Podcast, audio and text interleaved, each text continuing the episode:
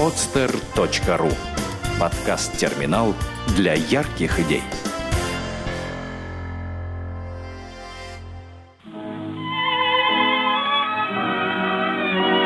Дети войны.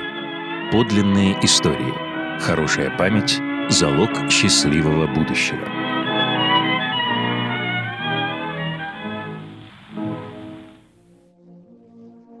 Романков Леонид Петрович, член правозащитного совета Санкт-Петербурга, экс-депутат Законодательного собрания. Мне было 4 года, когда началась война. Столько же моей сестре-близнецу Любе. Еще одна сестра, Марина, была на 6 лет старше. Мы жили на улице Чайковского, в доме 63, на втором этаже. У меня нет связанного воспоминания о блокаде день за днем, есть только отдельные картинки. Сначала мама водила нас по тревоге в бомбоубежище. Помещении горела синяя лампа. Там меня с сестрой научили играть в карты в дурака, чтобы время шло быстрее. Потом сирена выла так часто, что уже не было сил спускаться в это бомбоубежище. Мама размещала нас в стенном шкафу. Он был встроен в капитальную стену, был обширным, вместительным, с широкими полками — мы лежали в темноте с Любой и обсуждали любимую книгу, по которой научились читать в наши четыре года «Мифы Древней Греции». В ней описывались приключения Езона и Геракла. Одной из причин, по которой мы выжили, была старая дореволюционная привычка бабушки всегда делать припасы дров и продуктов к зиме. Весь стенной шкаф был забит крупами, макаронами, сахаром. Однако скоро все это было съедено.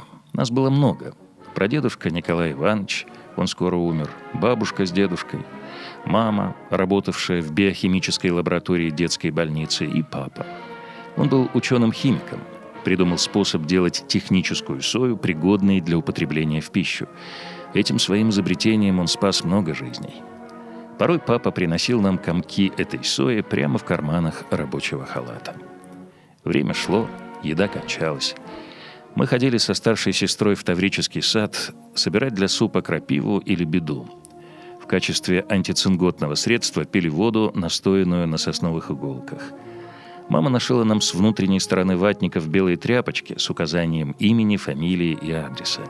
Если бы мы попали под бомбежку, по этим данным нас можно было бы опознать.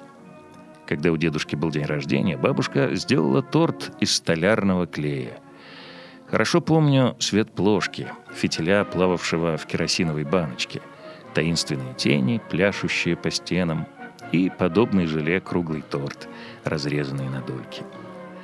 Днем мы бегали по двору, играя в войну.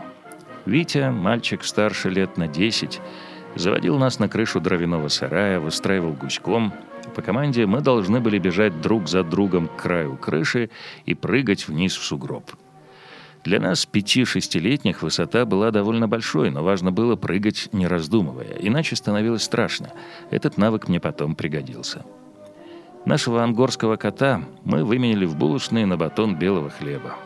Тогда уже многие съели своих котов, но мы не могли этого сделать. Кот должен был уничтожать крыс в булочной. Может быть, его там все-таки съели. Кстати, мы тоже убивали крыс. За них, если мне не изменяет память, платили по 15 копеек. Взрослые дежурили по очереди на крышах, охраняя дом от зажигательных бомб, зажигалок.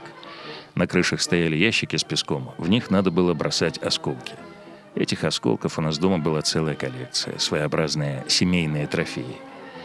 Помню, было очень холодно. Окна были забиты фанерой. Мы все сгрудились в дальней от улицы комнате.